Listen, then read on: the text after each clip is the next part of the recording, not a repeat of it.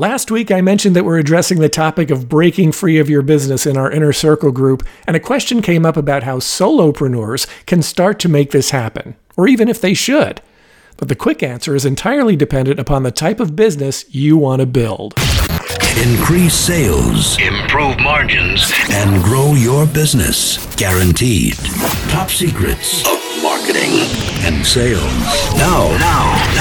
David Blaise. Hi, and welcome back. In our recent discussions about how to break free of your business, a question came up about how this topic applies to you if you're a sole proprietorship or a one person business.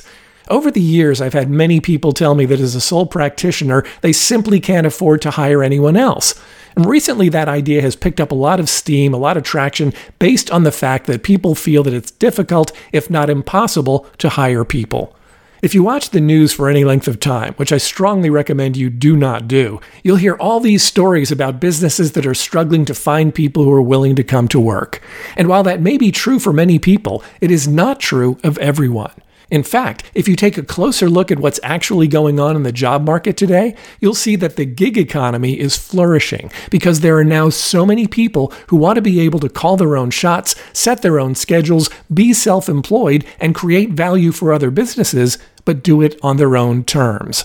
This is why gig sites like Fiverr, Guru, and Upwork have been thriving.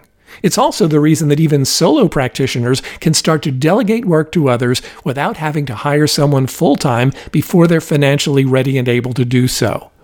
The gig economy allows workers from all over the world to remain self employed while taking on tasks that others want to delegate.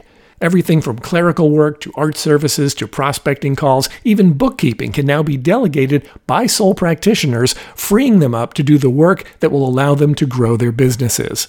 So while it may be difficult and expensive for you as a sole proprietor to find someone willing to come into your office for 40 hours a week and function as an employee, finding someone to take over individual tasks has never been easier.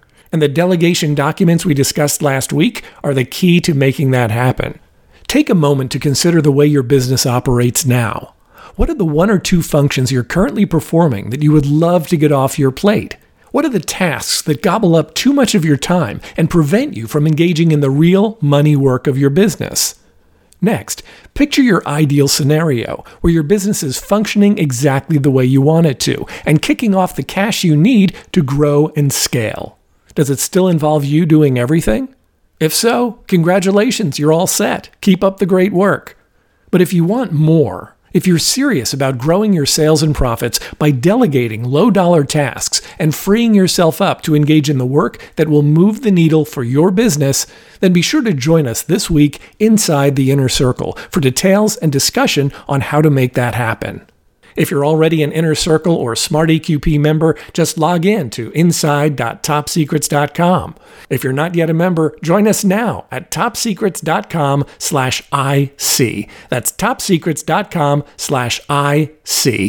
Increase sales, improve margins, and grow your business. Guaranteed. Top Secrets. TopSecrets.com.